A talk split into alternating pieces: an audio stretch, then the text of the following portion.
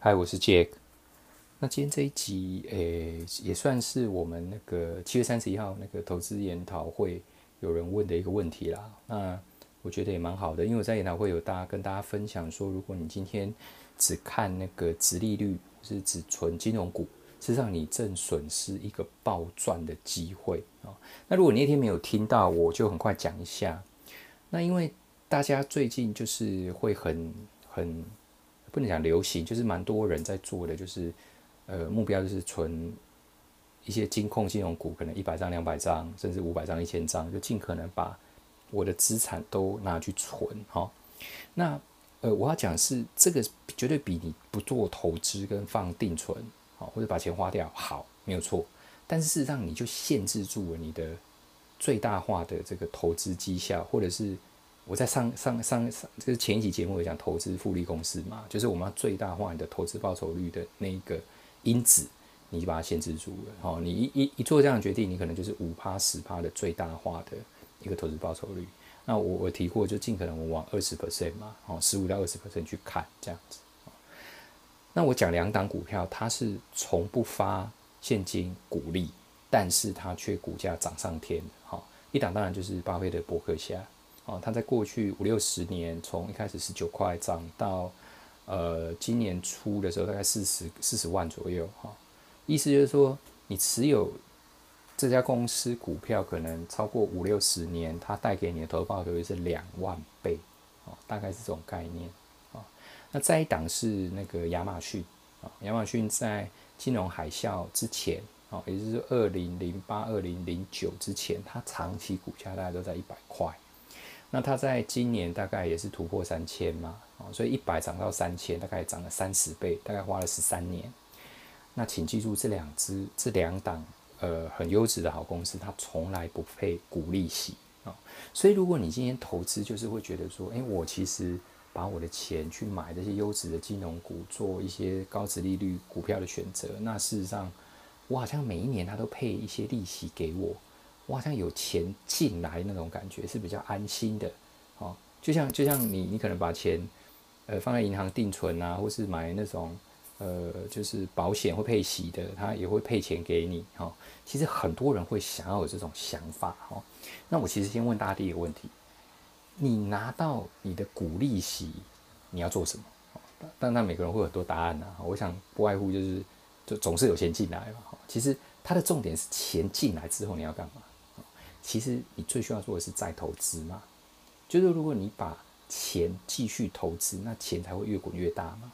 可是有时候你配息进来之后，你你有可能不会立刻投资，或者是你可能把它花掉了，那这时候你就没有办法最大化你的投资报酬率。所以它配给你，有可能你感受上很好，可是问题是它实质上是没有办法帮助你太多的。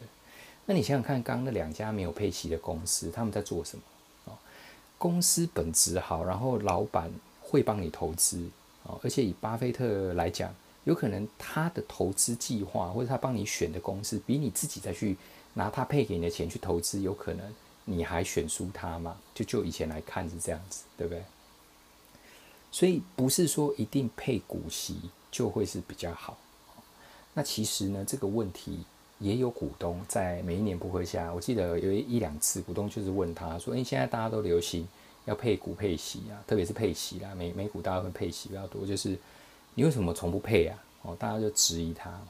他说：“那你要配，你你想要有股息，就每年别人在配股的时候，你就同样那个时间，你把我的股票拿去卖就好了啊。”其实他讲的完全没错哈，就说你今天如果假设你有一百股波克下好了，对，那。假假设我不知道美国，美国有些蛮多是季配的啦，就它一年会配四次嘛。那台湾的这个股东会有可能在六月到九月、六月到十月之间那举行，那股利就是会陆陆续续进账啊。那对于这些不配股息的公司，如果它股价一直涨，那你持有它的股票，你真的想要有现金进来的感觉，你就把它股票卖个几股嘛，那不就等同于它配息给你嘛？哦，你可以继续做这个动作啊。其实不一定要公司配给你哦。那再再讲回来，就是我刚刚讲，波克夏涨两万倍，然后 Amazon 十三年涨三十倍，那这个东西绝对都比你一年只赚五趴十八要来的好很多。所以你在选择买进股票的的时候，不要再只看殖利率，或是只想存那个金融股去赚那五到十趴哦，因为呢会限制你的天花板哦。你应该要做的是找到类似博客下、类似 Amazon、类似在各个领域这样子龙头优质的好公司，只要它公司能够持续成长，市场有一定的领先地位、护城河、独占性，别人很难超越等等等，它有这些优势，就会一直不断的。推升它的股价，哦，正常来讲就会是这样子。所以当它股价上涨的时候，你的资产当然也跟着增长，哦。那你一直想要有现金的时候，就像巴菲特讲，就把它卖卖一些，卖一些掉，啊。所以不要局限于，也不要执着于说，哦，我今天一定要有配股的比较好，哦，纯金融股比较安全，比较安心，哦。那我再退几步想。嗯，我们其实很常在做的是用最好的情况去估计以后的状况啊。为什么这样讲？他现在配股息不表示他以后会一直配嘛？没有人规定今年配，明年一定要配啊，对不对？是说他以前配，他以后配的机会，当然会尽可能维持嘛。特别是呃，大部分金融股都会想要做这件事情，可是很难讲。有时候谁知道以后会发生什么事？谁知道以后政策会怎么变？哦，当他不配股息的时候。那公司会不会其实还是能够反映在它的股价？还是说你有更好的选择？哦，所以这点你也可以再思考一下，就是不是非有配股息的公司你才值得买，你应该是想办法找到能够最大化投资报酬率的优质公司。那配股息有点像是次要因子。那我可以自己举一个例子啊，我在买一档这个美国强路。强路公司，它美股代号是 D 一呀，啊，我大概持有这家公司八年。那我在呃今年嘛，哈，今年二三月的时候有做一些调整啊。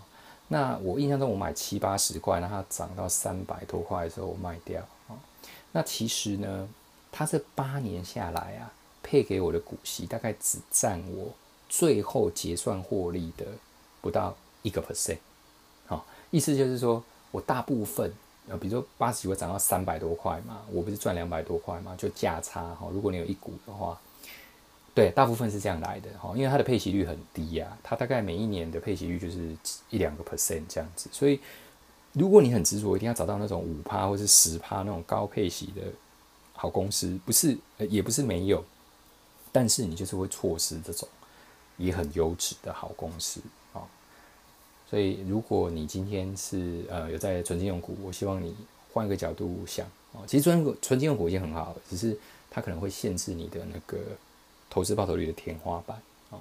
那那其实买 ETF 也是一样啦，ETF 它没有在配股息，不过它常年的平均报酬率或许就是维持在八到十嘛哦。所以你还是可以尽可能去找到超过十 percent 的一个选股方式跟投资方式。